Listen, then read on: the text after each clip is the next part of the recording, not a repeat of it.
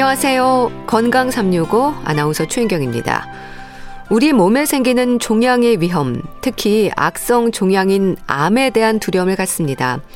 나이와 가족력, 환경적인 요인들, 그리고 알 수 없는 위험까지. 암은 여러 가지 원인으로 발생하는데요. 암을 예방하는 방법으로 보건복지부가 정한 수칙들을 보면 대부분이 일상에서 실천할 수 있는 부분들입니다. 금연, 금주, 균형 잡힌 식사, 싱겁게 먹기, 운동하기, 적정 체중 유지하기, 예방접종과 정기검진. 건강을 위해 늘 강조되는 부분들인데요. 아는 것과 실천하는 것의 차이인 걸까요? 암 발생 위험은 여전히 높습니다. 한의학에서는 암을 어떻게 설명할까요? 암 발생과 비만도 연관해서 생각해 봐야 한다는 지적인데요. 오늘은 암에 대해서 함께 생각해 보겠습니다. 건강 삼육오 소녀시대의 키싱 유 듣고 시작하겠습니다. 국가암등록 통계에 따르면 지난 이천십구 년 가장 많이 발생한 암은 갑상선 암이었고요. 폐암, 위암, 대장암, 유방암, 전립선 암, 간암의 순으로 많이 발생하는 것으로 나타났습니다. 특히 우리나라 국민들이 평균 기대 수명인 팔십삼 세로 볼 때 암에 걸릴 확률은 삼십칠 점 구 퍼센트, 남자는 다섯 명 중 두 명, 기대 수명이 남성보다 높은 여성들의 경우에는 세 명 중 한 명에서 암이 발생할 것으로 추정이 됩니다. 암에 대한 두려움을 가는 이유이기도 하죠. 암의 위험, 경희대 한의대 학장 이재동 교수와 함께합니다. 교수님 안녕하세요. 아, 예, 안녕하세요. 네, 예. 반갑습니다, 교수님. 예, 예. 네. 건강은 자신해도 안 되고 뜻대로 되지 않는다는 말도 합니다만은 특히 암에 있어서는 많은 분들이 부담을 넘어서 두려움을 갖지 않나요? 네, 그렇습니다. 사실은 우리 이제 우리 몸이 정상적인 사람인 경우에도요, 하루에 한 수백 개에서 수천 개 이제 암세포가 생기거든요. 이제 그렇지만은 이게 암에 걸리지 않은 이유는 이제 우리 몸에 가지고 있는 이 면역세포가 암세포를 이제 제거하고 또 이렇게 조절해주기 때문인데요. 네.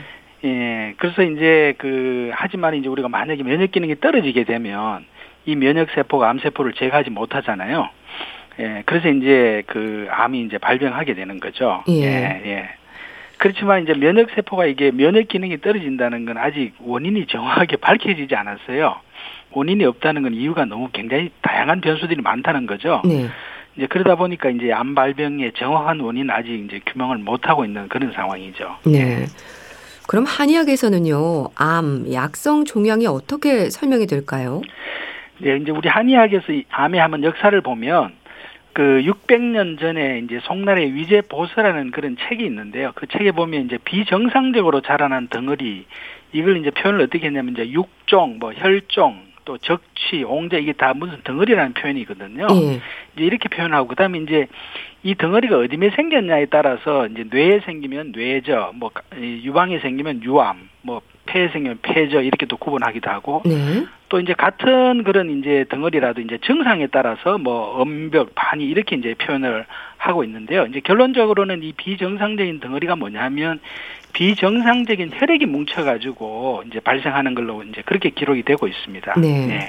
그러니까 비정상적인 혈액이라고 하면 어혈인 거죠. 그러니까 네, 어혈이 네. 쌓였다, 뭉쳤다는 말도 하는데, 네, 맞습니다. 교수님, 어혈이 생기는 원인이 뭔가요? 네, 어혈은 이제 우리가 가장 이제 쉽게 볼 수 있는 거는 우리가 어디 부딪히면 시퍼렇게 멍들잖아요. 네. 근데 정상적인 혈액에서 이제 노출이 돼서 혈액이 제 기능을 못하고 이제 시퍼렇게 이제 이렇게 나타나는 건데 이제 그런 걸 볼 수가 있고요.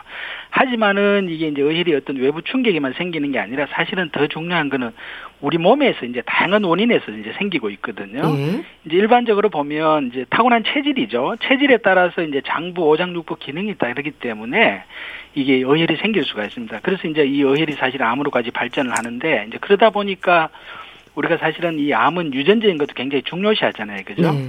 사실은 여기 한 이십 퍼센트 정도 관여한다고 보면 되고요.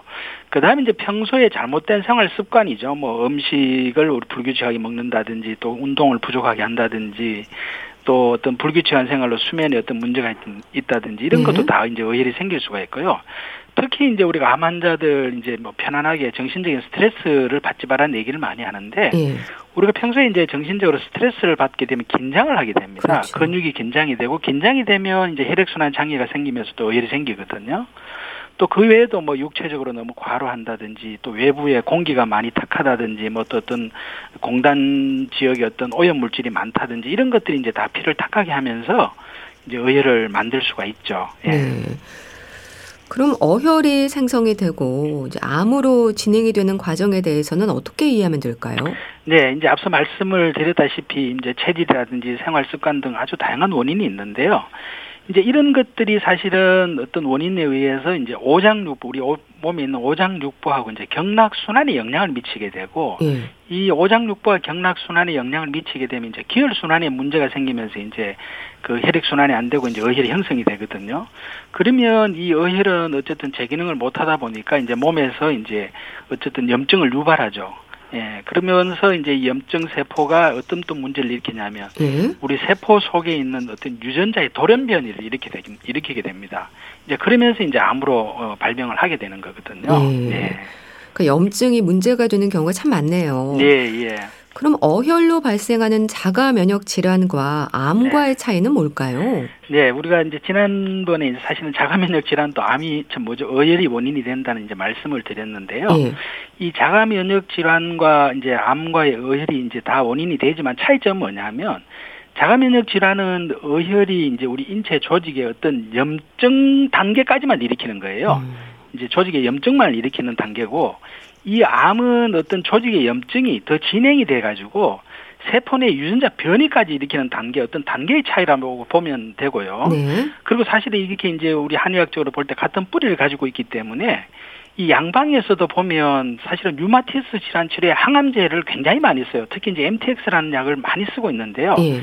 이게 이제 어떻게 보면 같은 뿌리를 가지고 있다. 이제 이런 원리로 사실 설명을 될 수 있습니다. 네. 네. 그러니까 어혈이 생기지 않게 하는 것도 암 예방의 방법이겠네요. 네, 그렇죠. 이제 그렇긴 합니다만은 사실은 뭐 어혈만 안 생기게 해서 되는 게 아니라 우리가 네. 이제 살다 보면 어쨌든 또 어혈로 인해서 이제 암이 일단 생기게 되면 발병을 하게 되면 우선은 이제 암 덩어리를 우선 몸에서 제거하는 게 제일 중요하죠. 예. 그래서 이제 수술요법이라든지 현대의학으로서 이제 방사선 치료, 화학요법 이런 것들을 하는데요. 이런 걸 통해서 어쨌든 최대한 암세포 덩어리를 몸에 제거하는 게 굉장히 중요하고요. 또 최근에 이런 기술이 이제 워낙 발전하다 보니까 이제 암 생존율도 이제 과거에보다 굉장히 뭐 지금은 한 칠십일 퍼센트까지 높이고 있다고 그러는데 많이 네. 이제 높아지고 있죠. 네. 예, 그렇지만은 이제 제가 말씀을 드리고 싶은 암 덩어리가 제거됐다고 해서 이제 몸에 퍼져 있는 이 암 세포까지 완전히 제거된 건 아니거든요. 이제 그러다 보니까 이제 우리가 수술 후에도 암이 이제 재발하게 되는 되거나 이제 또 딴 곳으로 이제 전이하게 이제 되는 건데요. 예. 이제 그래서 이제 우리 한방에서는 이제 암 치료법으로서 어혈 제거를 이제 예, 굉장히 중요시하고 또 이제 그 한방적으로도 어혈 제거도 중요하지만 어떤 몸의 상태 개선을 위해서 이제 어혈이 생기지 않도록 하는 것도 중요하다. 네. 이제 이런 표현을 좀 말씀을 드리고, 그 다음에 이제 또 한편으로 좀 쉽게 표현을 하면 우리가 몸에 어혈을 제거한다는 거는 암세포가 먹고 자라나는 식량이 이제 어혈이라는 개념으로 얘기를 하기도 하고요. 그래서 어혈을 제거하는 건 암세포를 굶어 죽게 하는 거다. 이제 이런 표현을 쓰기도 합니다. 예, 이런 네. 표현을 쓰기도 하고요. 그 다음에 이제 이거를 어혈이라는 이제 제가 이제 표현을 계속 쓰면서 얘기를 하는데 이게 이제 현대의학적으로도 우리 봐도 이제 현대의학적으로도 뭐 우리가 말씀드렸다시피 정상인도 하루 수천 개 이제 암세포가 생성된다고 그랬잖아요. 그죠? 네, 그게 그렇죠. 이제 혈액 속에 면역세포라는 엔케이 세포라든지 이제 백혈구가 이 암세포를 제거하고 조절해주기 때문에 이제 암이 발생하지 않는 건데, 이제 어혈이라는 건, 어, 쭉 우리가 말씀, 얘기를 해왔습니다만 몸에서 제기능을 못하는 혈액이다 보니까 이 이제 정상적이지 못한 혈액은 면역 기능이 떨어질 수밖에 없고, 네. 이제 그러다 보니까 이제 암을 발병하게 되는 거거든요. 그래서 이제 어혈을 제거한다는 거는 어떻게 보면 암을 극복할 수 있는 어떤 몸의 어떤 자연 치유력을 증강하는 거다. 음. 이제 이렇게 또 말씀을 드릴 수가 있겠습니다. 네. 그리고 이제 우리 한의계뿐만이 아니라 실은 보면 이제 미국 같은 경우도 이제 어떻게 보면 세계 삼 대 암센터라고 할 수 있는 이제 메모리얼 슬론 캐터링 병원 같은 경우 또 엠디 앤더슨 같은 아주 유명한 병원들이잖아요. 이런 병원들도 이제 수술을 해도 몸에 암세포가 남아있다는 어떤 수술의 한계점이라든지 또 이제 항암제 어떤 화학 항암제 같은 걸 썼을 때 이제 정상세포까지 영향을 미치면서 뭐 백혈구가 떨어진다든지 위장장애라든지 뭐 탈모 이런 항암의 이제 부작용을 잘 알기 때문에 네. 사실은 이 전통의학을 통합의학이라는 이런 이름을 명칭을 쓰면서 상당히 사실은 많이 활용하고 있는 걸로 그렇게 알고 있습니다. 네. 네. 그럼 한의학에서의 암에 대한 접근은요, 치료가 네. 아닌 치유의 관점으로 봐야 하는 건가요? 네, 아주 그 정확한 말씀을 해주셨는데요. 네.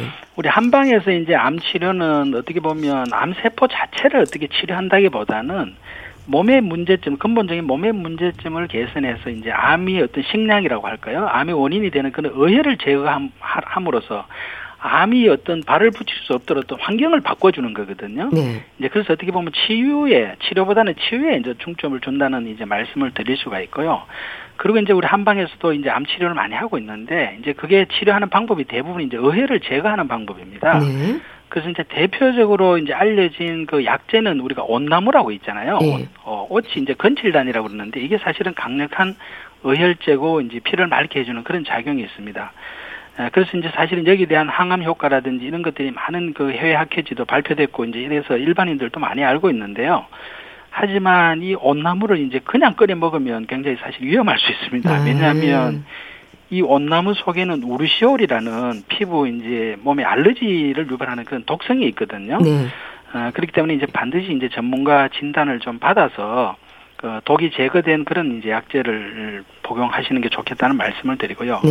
그다음에 이제 두 번째로 한방에서 많이 쓰는 게 이제 벌독을 이용한 이제 봉독요법이라는 음. 걸 많이 씁니다. 예. 이 봉독은 우리 관절염이나 이런 항염 효과도 이제 좋지만 사실 항암 효과도 아주 우수한 걸로 많이 이제 발표가 되고 있고요. 예. 특히 이제 얼마 전에 보면 이제 호주에서 이 봉독이 유방암에 아주 효과가 양내하고 같이 썼을 때 효과가 아주 뛰어나다는 그런 논문이 이제 국제학술지에 발표되면서 사실은 우리 국내 언론에도 소개된 바가 있거든요. 예. 이제 그런 만큼 이 봉독이 어혈 제거 또 항암 효과에 아주 뛰어나죠. 그리고 또 쉽게 우리가 볼 수 있는 거는 우리가 운동을 하든지 잘못해서 발이 삐끗해가지고 시퍼렇게 멍들어 왔을 경우에 예. 저희들이 이제 봉독을 조금 그 치료 그 발목 부위에 넣어주면 그 파란 그 멍든 것이 이제 노랗게 바뀌면서요. 음. 또 쉽게 이제 어혈이 이게 제거되는 걸 볼 수도 있습니다. 네. 음. 네.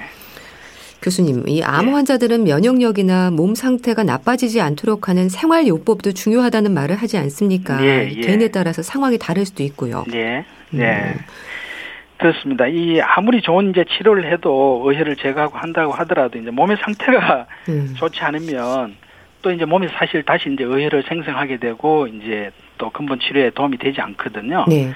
그래서 이제 무엇보다 이제 몸에 어혈이 생성되도록 이제 생성이 안 되도록 하는 게 중요한데 이제 네. 몸의 근본적인 상태에서 우리가 이제 가장 사실은 이제 유심히 살펴봐야 될 게 이제 바로 비만입니다. 이제 왜 그러냐면 몸의 비만으로 인해서 이제 체지방이 과잉되면 뭐 늘 지금까지 얘기해 왔습니다만 혈액 순환이 장애가 되면서 혈액 순환이 안 되면 이제 혈액이 제 기능을 못 하게 되는 그런 상황이 되면서 어혈이 형성이 되거든요.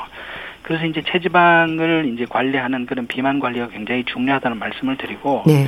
그리고 이 암 발병의 원인에 대해서도 이제 세계의학계에서 사실 얼마 전까지만 해도 흡연이 이게 예, 암 발병 원인 일 위였어요. 음. 근데 이제 최근에는 이게 비만으로 바뀌었죠. 네. 그래서 이제 비만이 이제 암 발병 원인의 가장 일 위로 이제 누구나 다 인식하고 있고, 네. 이제 비만 관리의 중요성을 이제 많이 강조하고 있죠. 네. 네. 근데 암 발병 요인으로 비만이 지적되긴 하지만요. 네. 암 환자들에게는 또 체중 감소라는 문제가 따르지 않습니까? 네, 예, 맞습니다. 그럼 교수님 우선 암 예방과 관련해서 비만이 주는 위험은 어떨까요? 네, 그 우선 지금 말씀드린 대로 이제 암 발병 원인의 일 위 이제 비만을 말씀을 드렸는데 한번 비만 관리를 간단하게 다시 한번 정리해 보면요. 네. 어, 이제 비만 말씀드린 대로 이제 전신적으로 비만하냐 아니면은 마르면서 배만 비, 복, 복부만 비만한 경우냐 아니면은 하체보다는 상체가 더 이게 비대해지면서 상체 비만이냐에 따라서 어쨌든 우리가 음식이라든지 생활이나 운동 이런 것들을 좀 달리하는 걸 제가 계속 강조해 왔는데요. 예. 한번 다시 정리해 보면 예. 전신적으로 어쨌든 뚱뚱한 사람은 이 몸에 체지방이 많다는 얘기거든요. 그렇죠. 그래서 어쨌든 이 체지방을 줄이기 위해서는 이제 어쨌든 음식을 단백질 위주로 두부, 콩, 생선이라든지 기름기 없는 고기 같은 걸 먹고 단백질이나 이제 채소 위주의 식사를 하면서 결과적으로는 그 식사량을 줄이면서 이제 위를 줄여서 몸의 전체적인 체지방을 줄이는데 이제 포커스를 둬야 되고요. 네. 그리고 이제 운동도 어쨌든 체지방 어떤 그걸 저 줄여주기 위해서는 아무래도 유산소 운동을 해야 되겠죠. 조깅이나 뭐 이제 걷더라도 빨리 이제 스피드 워킹 이런 걸 좀 권장을 하고요. 네. 그다음에 이제 제가 평소에 이런 분들한테 이제 좀 뭘 드시면 좋을지 이제 차를 제가 아, 권장을 네. 하는데요. 그 이제 차의 대표적인 게 이제 우리가 녹차라든지 율무차. 사실 이런 분들은 커피도 좋습니다. 왜냐하면 아. 순환 대사를 높여주기 때문에 네. 이제 이런 걸 좀 권장을 드리고요. 그 다음에 이제 평소에 손발이 어쨌든 가늘면서 배만 나오는 이런 마른 복부 비만 같은 경우는 이런 분들은 무엇보다 이제 음식을 잘 먹어야 되거든요. 네. 그러니까 잘 먹는다는 게 딴 게 아니고 위에 부담이 없도록 이제 먹는 것이 중요합니다. 왜냐하면 이런 분들은 체질적이거나 아니면 어떤 후천적으로 위기능을 많이 문, 저 문제가 돼서 음식 섭취를 통해서 에너지 생성이 안 되기 때문에 이제 그런 경우가 많아서요. 네. 이제 특히 피해야 될 게 이제 밀가루 음식, 그다음에 이제 찬 음식, 찬 음료수, 특히 이제 과일 같은 거는 사람들이 이제 개념이 조금 없을 수가 있거든. 대부분 이제 미네랄이 많고 하다 보니까 좋은 걸로 생각할 수가 있는데 네. 이제 이런 분들은 냉장고에서 바로 꺼내서 이제 과일을 먹으면 과일이 차잖아요. 그러면 에너지가 부족한 상황에서 위에서 사실은 좀 부담을 줄 수가 있습니다. 네. 그래서 좀 피하는 게 좋고 따뜻하게 해서 어쨌든 실내 실온에 내놨다가 좀 이 찬 기운이 없어진 후에 이제 드시는 게 좋고 네. 또 이제 우리가 일반적으로 현미나 잡곡은 무조건 좋은 걸로 얘기를 하잖아요, 그죠? 그렇죠. 근데 이제 이런 분들은 사실은 이 자체가 위에 부담이 될 수가 있어요. 음. 예, 그래서 이제 이런 분들은 드셔보시고 그간 경우에는 자기 몸에 안 맞다고 생각을 하시면 됩니다. 이게 무조건 내가 잘못 먹어서 그런 게 아니라 사실 햄미나 잡곡이 위에서 부담 저 해결하기가 어려운 그런 상황이기 때문에 네. 이제 피하는 게 좋아요, 오히려. 그리고 이제 또 천천히 꼭꼭 씹어서 이제 먹으면서 어쨌든 몸의 근육량을 늘리는 쪽에 포커싱을 맞추는 게 중요하다. 네. 예, 그리고 이제 운동 같은 경우도 이제 너무 지나치게 땀 흘리고 하면 또 기혈이 손상이 되니까 이제 요가나 스트레칭 같은 걸 이런 분들 정도로 한테는 잘 권하거든요. 이제 권하고 어쨌든 또 너무 찬 물 같은 수영을 또 이제 찬데 들어가면 또 에너지를 뺏기니까 수영 같은 거는 이제 몸의 상황을 봐서 조금 피하는 게 저는 이제 오히려 좀 좋다고 추천을 드리기도 하고요. 네.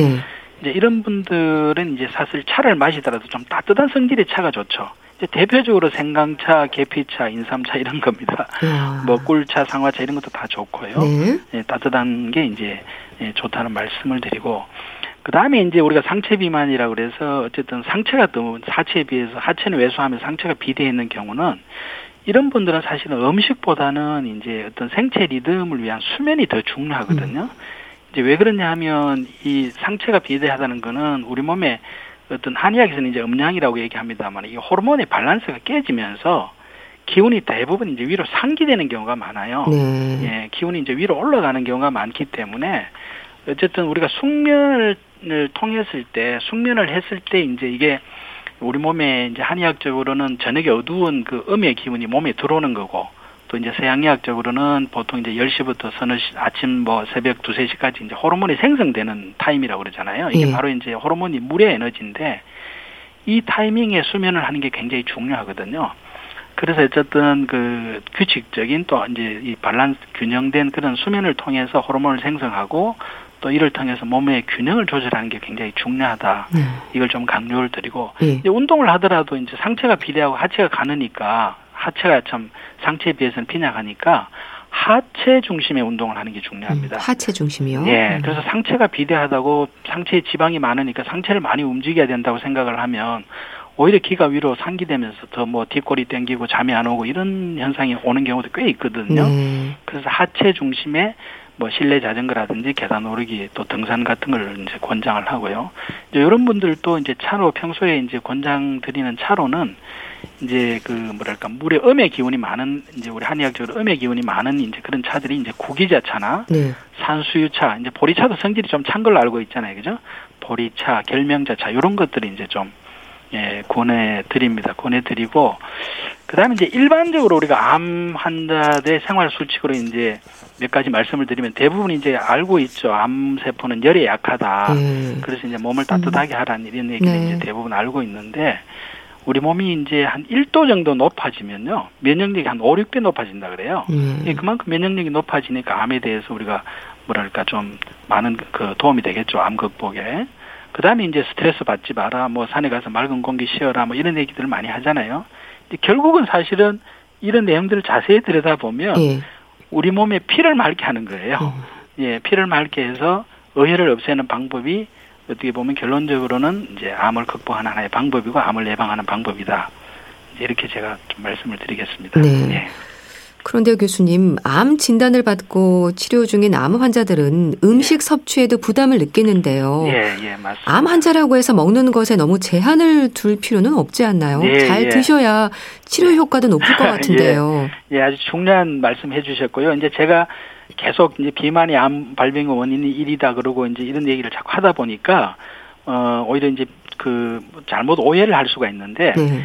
예, 비만이 암 발병 원인의 일인 거는 맞고요.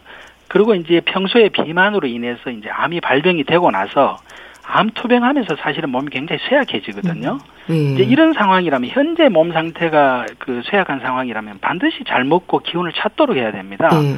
그래서 지금 말씀 드린 대로 어떻게 보면 마른 비만의 복부 비만 환자들 같은 그런 예, 이제 여의고 말라 있으면 이제 그런 패턴의 어떤 음식을 먹고 잘 먹어야 되는 거거든요. 어쨌든 이제 하지만 이제 우리가 잘 먹어야 되는 거는 맞는데 여기에서 이제 조금 주의할 거는 이제 밀가루 음식이라든지 네. 또 기름기가 많은 음식이라든지 설탕이나 뭐 소금 등 이제 조미료가 많이 함유된 이런 음식들은 이 결과적으로 또 피를 또 탁하게 할 수 있거든요.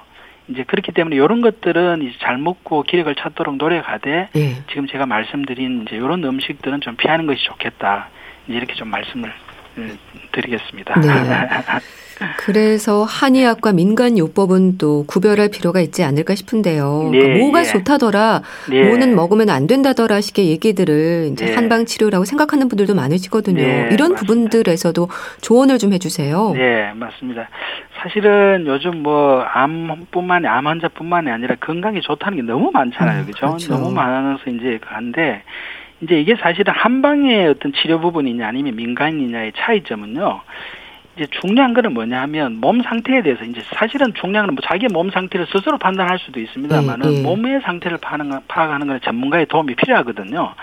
그러니까 전문가의 진단을 받고 자기 몸에 맞는 것을 먹느냐 아니면 이제 남이 이제 좋다 그러니까 자기 몸에 맞는지 아닌지도 모르고 이제 그냥 먹느냐의 차이가 네. 아닌가 싶어요. 예, 그래서 자기 몸의 어떤 상태를 파악하고 자기 몸에 필요한 부분을 먹으면 어떻게 보면 한방의 어떤 일, 치료의 일부분이 될 수가 있는데 그냥 이것저것 좋다고 함부로 먹게 되면 이게 몸에 예, 뭐랄까 해를 미칠 수도 있기 때문에 예. 이제 일종의 좀 민간요법이랄까 이런 부분으로 이제 분류될 수 있을 것 같아요. 조금 주의하는 게 예, 좋을 것 같고요. 예. 지금까지 제가 쭉 말씀드린 비만만 하더라도 비만의 체형에 따라서 형태에 따라서 음식과 운동과 생활요법을 제가 지금 계속 좀 다르게 심지어는 평소에 먹는 권장하는 차도 제가 지금 달리 말씀을 드리잖아요. 네. 이제 그런 만큼 이제 체질이나 상태에 따라서 자기한테 도움이 되는 것이 다르기 때문에 좀 반드시 이제 한 번 정도는 내 몸에 대해서 전문가 진단을 받고 또 몸에 좋다는 것도 복용하는 것이 좋지 않겠나 이렇게 말씀을 드립니다. 예. 네. 네. 건강 보조식품 같은 경우도 유행을 많이 따르잖아요. 이런 네, 거에 맞습니다. 대한 질문도 많이 하시죠. 예, 그렇습니다. 뭐, 예를 들어, 티비나 어디 방송에 어디가 뭐가 좋다 그러면 네. 와서 굉장히 많이 저 환자분들이 교수님 저 이거 먹어도 됩니까? 이런 네. 얘기를 많이 하거든요. 예, 이제 그렇게 하는데 거기에 이제 제가 이제 환자 상태에 따라서 이제 당, 우리 저 환자분은 요러 요러한 부분이 있기 때문에 요거는 네. 좋지 않습니다. 또 요런 부분이 있기 때문에 도움이 될 수 있습니다. 이렇게 이제 예, 말씀을 드리는데요. 그러니까, 어, 어쨌든 자기 몸을 한번 지금 비만을 중심으로, 네. 비만을 중심으로 내가 어쨌든 지금 몸에 너무 영양 과잉 섭취가 돼서 지금 몸에 뭐 체지방이나 이런 게 축적이 돼서 순환도 유발하고 어떤 문제가 되는지 그런 것들은 이제 사실은 제가 거울만 봐도 내 몸이 어떤지 사실은 대충 알 수 있거든요. 네. 아, 내가 팔다리가 너무 가늘어 근육량이 음. 부족해. 그러면 근육을 좀 어쨌든 늘릴 수 있는 그런 음식으로 패턴을 좀 그걸 하는 게 좋고요. 내가 보니까 어떻게 하체보다는 상체가 너무 좀 비대한 거고 하체가 너무 부실한 것 같아. 이러면 네. 이제 하체 중심에 운동도 하고 아, 내가 잠을 잠이라든지 일상생활 리듬이 내가 문제 가 없는지 이제 이렇게 한번 찾아서 한번 체크하면서 생활하는 게 굉장히 좀 참 굉장히 중요하다. 평소 생활이 네. 건강에 굉장히 중요하다. 이제 제가 이제 마지막으로 그런 말씀을 좀 드리겠습니다. 네. 일단 자신의 정확한 체질을 알고 접근을 하는 게 중요하겠네요. 네, 예, 그렇습니다. 네, 네 알겠습니다. 네, 네. 자, 말씀 잘 들었습니다. 오늘은 네. 암의 위험에 대해서 또 짚어봤는데요. 경희대 한의대학장 이재동 교수와 함께했습니다. 말씀 감사합니다. 네, 감사합니다. 네. 케이비에스 라디오 건강삼육오 함께하고 계신데요. 엘엠엔티의 줄리엣 듣고 다시 오겠습니다.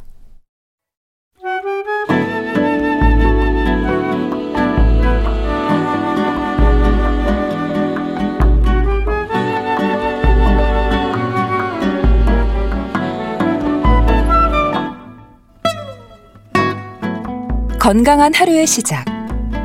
케이비에스 라디오 건강삼육오 최윤경 아나운서의 진행입니다.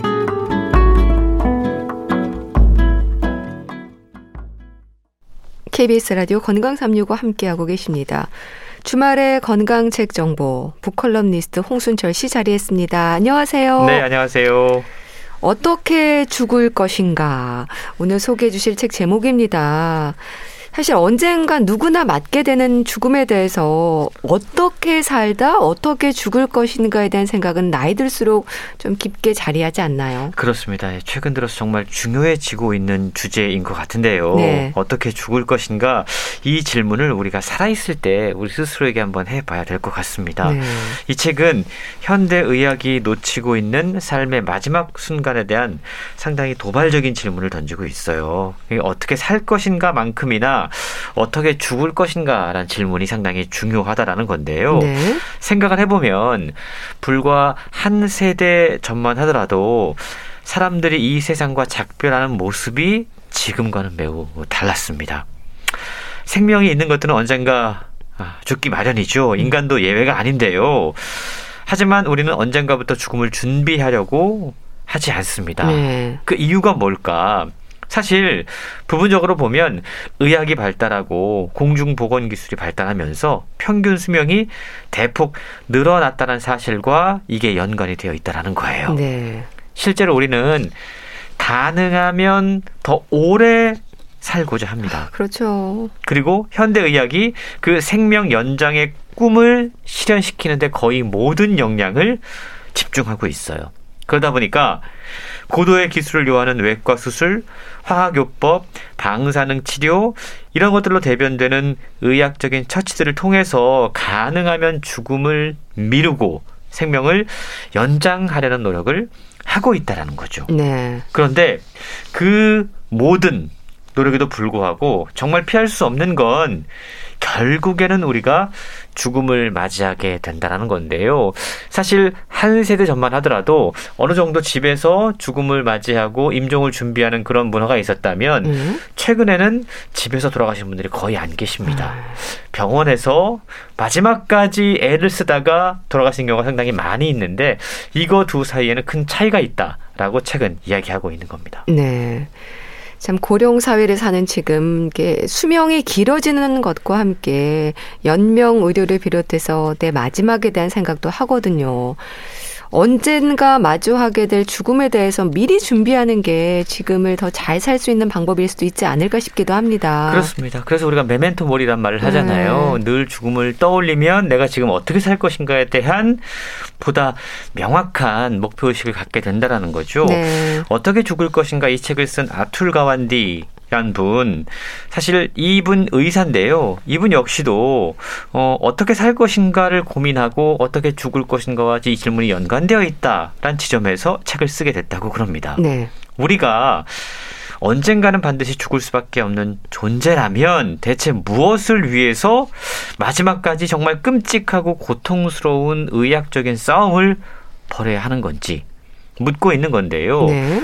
게다가 그 싸움을 통해서 우리는 어찌 보면 얻는 것보다 잃는 것이 더 많다고 할 수 있습니다. 육체가 파괴되고 정신이 혼미해지고 마지막에는 가족과의 작별 인사조차 제대로 하지 못한 채 차가운 병실에서 삶의 마지막을 맞이하는 경우가 많이 있다는 거죠. 네. 그 모든 것을 희생한 대가로 우리가 얻을 수 있는 건 고작 몇 개월 또는 일, 이 년 정도의 생명 연장에 불과하다는 겁니다. 무엇보다 중요한 것은 그렇게 해서 얻은 약간의 시간 동안 우리가 남은 삶을 위해서 할 수 있는 것이 거의 없다는 겁니다. 아, 예. 생명이 붙어 있지만 그냥 병원에 누워서 어, 살아있다라는 그 사실 하나만을 우리가 어, 체험하는 거거든요.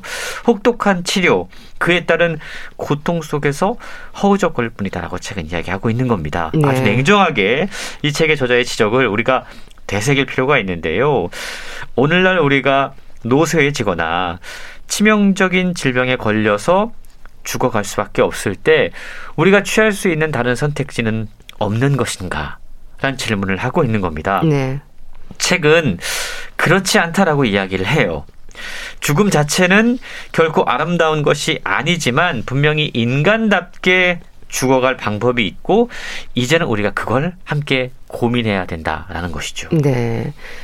일단 이 저자의 직업이 의사이죠? 그렇습니다.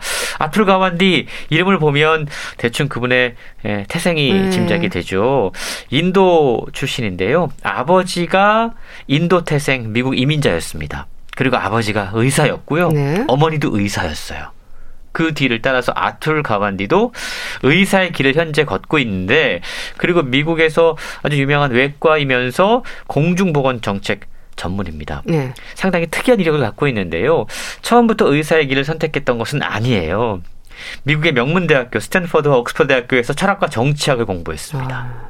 그런데 결국 그 학문을 공부할수록 생명과 관련된 더 직접적인 일을 하고 싶었다라는 생각이 들었고 그래서 하버드 대학 의대를 진학하게 됩니다. 네. 현재는 보스턴에 있는 브리검 여성병원의 외과이면서 하버드 의과대학과 보건대학에서 학생들을 가르치고 있는데요. 여러 권의 책을 통해서 현대의학의 성과와 한계를 성찰하면서 현대의료가 더 나아질 수 있는 방법에 대해서 끊임없이 고민하고 연구하고 있습니다. 네. 특히 우리가 지금 이야기하고 있는 이 주제, 노년의학, 호스피스 문제, 죽음을 맞이하는 현대의 그 상황들, 그런 것들에 대해서 질문을 던지고 있는 겁니다. 네. 저자는 책을 통해서 과연 지금의 의료 체계가 누구를 위한 것이냐 음. 라는 질문을 던지는 겁니다. 네.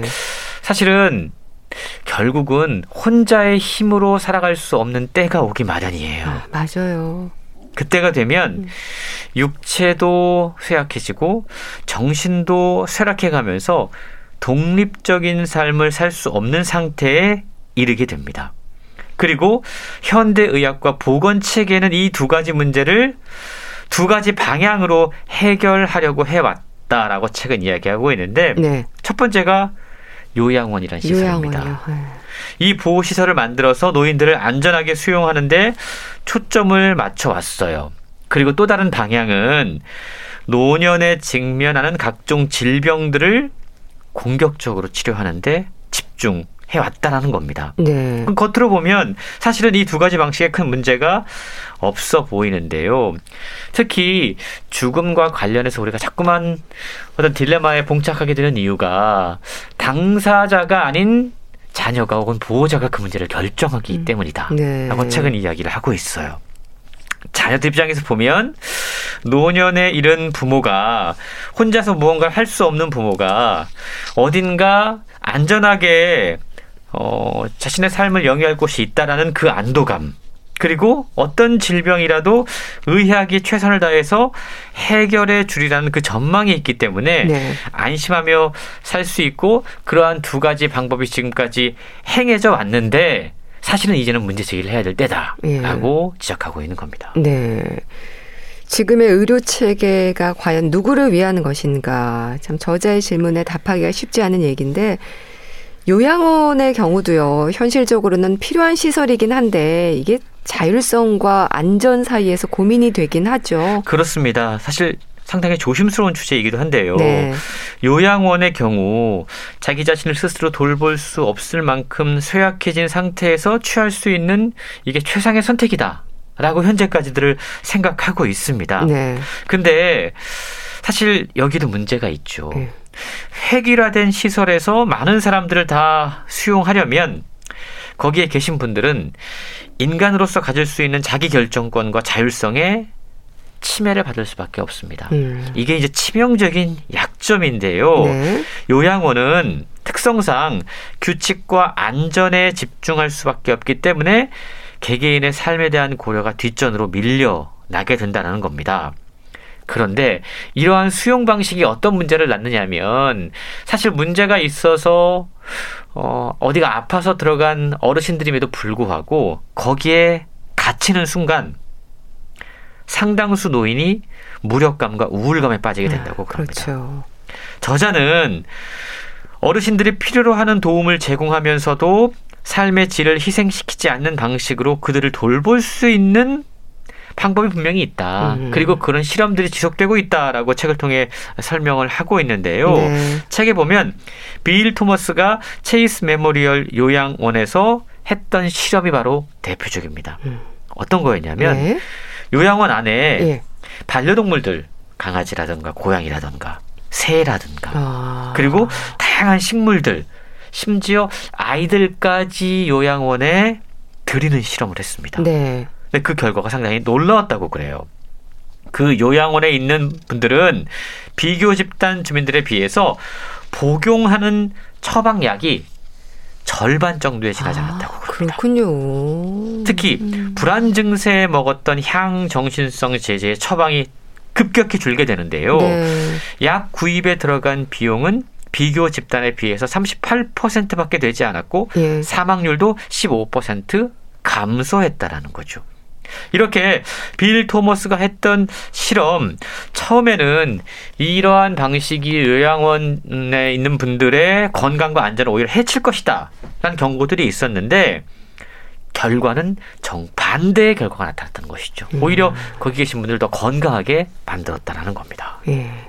사실 이런 요양원과 같은 시설들이 도심에서 떨어진 곳에 위치하고 있어서 뭐 접근성이나 가족과의 소통 부분에서도 아쉬운 면이 없는 건 아니죠. 그렇습니다. 우리가 어떻게 죽을 것인가를 이야기하면서 요양원 얘기를 하지 않을 수가 없어요. 네. 왜냐하면 거기서 삶의 마지막을 맞이하는 분들이 상당히 많이 계시거든요. 우리가 요양원의 모습을 한번 다시 생각해 볼 필요가 있다라는 거죠. 네. 아픈 분들이 어르신들만이, 노인들만이 모여 있는 곳이 아니라 다양한 사람들이 모여 있고 식물도 있고 동물도 있고 햇빛도 잘 들고 모여서 이야기할 수 있는 곳. 사실 우리가 기대하는 요양원의 모습이 그리 대단한 것이 아닐지도 모른다라는 겁니다. 네. 저자가 죽음이라는 주제를 다루면서 노년의 삶의 질에 대한 문제를 집중적으로 파헤치는 데는 분명히 이유가 있는데요. 네. 어떻게든 죽음을 유예시키는 데만 매달릴 게 아니라 남은 삶을 어떻게 살 것인가에 초점을 맞춰줘야 된다. 그러니까 병원에 누워서 오랫동안 일 년, 이 년 뭐 이렇게 생명을 연장하는 것보다 네. 차라리 살 수 있는 날이 길지 않지만 풍요롭게 남은 삶을 마무리한 방법을 찾는 것이 더 인간적인 것이 아니겠느냐라는 생각을 하는 건데요. 네. 인간다운 마무리가 바로 그 지점에서 시작된다라고 이야기합니다. 이런 관점에서 보면 현대의학의 공격적인 치료가 더욱더 큰 문제를 가져올 수 있다라고 저자는 지적하고 있는 겁니다. 네. 인공호흡기, 영양공급관, 심폐소생술, 중환자실, 이게 오늘날 삶의 마지막을 보내는 사람들이 흔히 겪게 되는 모습들인데요. 아, 네. 중환자실에 들어가기 전에 더 끔찍한 과정을 감내해야 됩니다. 화학요법, 방사능 치료, 몸은 정말 만신창이가 되고요. 정신은 피폐해질 수밖에 없습니다. 극심한 통증, 구역질, 선망 이런 것들로 정상적인 삶을 살 수 없게 되는데, 저자는 이렇게 죽기까지의 과정을 의학적인 경험으로 만드는 실험이 시작된 게 불과 십 년 정도밖에 되지 않았다라고 이야기를 네. 해요. 그리고 의사적 관점에서 보더라도 이러한 실험은 실패로 끝나고 있는 것 같다. 라고 일갈하고 있는데요. 실패라고 단언하는 까닭은 실제로 이 싸움을 통해서 얻는 것이 거의 아무것도 없기 때문이다. 라고 저자는 설명하고 있습니다. 네. 자, 그렇다면 저자가 죽음이라는 주제를 두고 고민하는 가장 큰 이유랄까요? 책에서 강조하고 싶은 얘기들이 많은가 봐요. 그렇습니다. 자신이 의사이기도 한 저자는 먼저 의료계의 변화를 촉구하고 있습니다. 네. 이 소모적인 의학적인 싸움을 중단하려면 우선 안내자 역할을 해야 될 의료계의 의식 변화가 절실하게 필요하다라는 거죠. 네. 그래서 의사들이 어떠한 질환 치료에만 몰두할 것이 아니라 이 환자의 전반적인 삶의 질을 함께 고민해야 되고 또 환자 본인들이 원하는 바를 이루기 위해서 무엇을 할 수 있는지 안내해주는 역할을 함께 해야 된다라고 이야기합니다. 네. 사실 요즘에 이러한 의사분들이 좀 많이 늘어나고 있거든요. 그러면서 최근 우리 모두에게 질문을 해요. 네. 어떻게 죽고 싶은가? 네. 라는 질문인 거죠. 우리가 다 모두 다 음, 삶의 마지막 단계에 대한 고민과 신념이 분명히 있어야 합니다. 유언장을 미리 써보는 것도 상당히 좋은 방법일 수 있을 것 같고요. 네. 저자는 만약에 살면서 죽음에 대한 질문을 던지지 않는다면 자신의 의지와는 관계없이 가장 흉측하고 고통스러운 모습으로 삶의 마지막을 보내야 할 수도 있다라고 음. 경고하고 있는데요. 삶의 마지막 단계에 어떤 선택을 하고 싶은지 미리 이야기를 나누는 것이 얼마나 중요한지 이건 미국 위스콘신주의 라크로스 지역의 사례를 통해서도 확인할 수가 있습니다. 네. 책에 그 사례가 소개가 되고 있는데 네. 이 지역에서는 천구백구십일 년부터 의료진과 환자들로 하여금 삶의 마지막 시기에 원하는 것들이 무엇인지 대화를 나누는 그런 캠페인을 벌였다고 그래요. 그리고 그 결과 이 지역 주민들의 생애 마지막 육 주 동안 병원에서 보내는 시간 그리고 종말기의 의료 비용이 미국 전역의 평균의 절반밖에 지나지 않았다고 그럽니다. 음.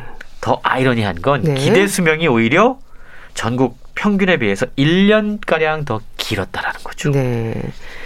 참 저자가 강조하는 삶의 마지막 단계에 대한 고민과 신념, 어떻게 죽고 싶은가 스스로에게 질문하고 답하는 시간이 필요할 것 같아요. 그렇습니다. 저자가 만난 수많은 사람들은 사실 우리 주변에서 흔히 볼 수 있는 혹은 우리 가족 혹은 나의 이야기이기도 합니다. 네. 책에는요 다양한 사람들이 소개가 돼요. 젊은 시절에 공장 직공이었던 사람, 간호사였던 사람, 가게를 운영했던 사람, 한두 명의 자녀를 키우면서 최선을 다해서 인생을 살아왔고 또 이런저런 소소한 일상의 기쁨에 만족해서 평범하게 살아온 사람들입니다. 네. 그런데 이런 분들이 삶의 마지막 단계에서 무엇을 원하는가를 보면 역시나 그렇게 대단한 것이 아니었다. 라는 사실이 확인이 되는데요. 가족, 친구들과 조금 더 이야기를 나누고 싶어 합니다. 음. 주말에 있을 친구의 결혼식에 가서 들러리를 쓰고 싶어 합니다. 네. 사랑하는 제자에게 한 번이라도 더 피아노 레슨을 하고 싶다라고 이야기도 합니다. 이게 우리가 삶의 마지막 순간에 보내야 할 우리의 마지막 의미 있는 모습이 아닌가라는 생각을 하게 되는데요. 저자는 나이 들어서 병드는 과정에 있어서 적어도 두 가지 용기가 필요하다라고 이야기합니다. 네. 첫 번째는요. 우리의 삶에 끝이 있다는 현실을 받아들일 수 있는 용기. 네. 그게 우선 필요합니다. 음. 그리고 다른 용기는 우리가 찾아낸 이 진실을 토대로 행동할 수 있는 용기입니다. 네.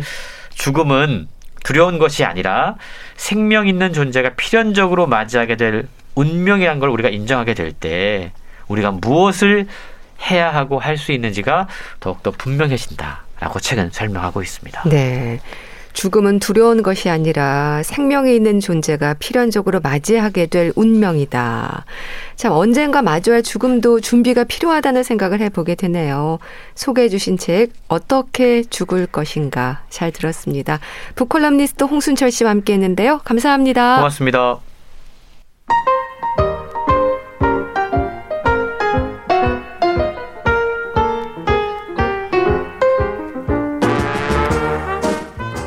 건강한 하루의 시작. 케이비에스 라디오 건강 삼육오 최윤경 아나운서의 진행입니다.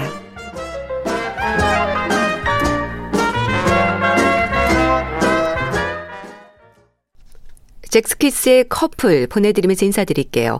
건강 삼육오 아나운서 최윤경이었습니다. 고맙습니다.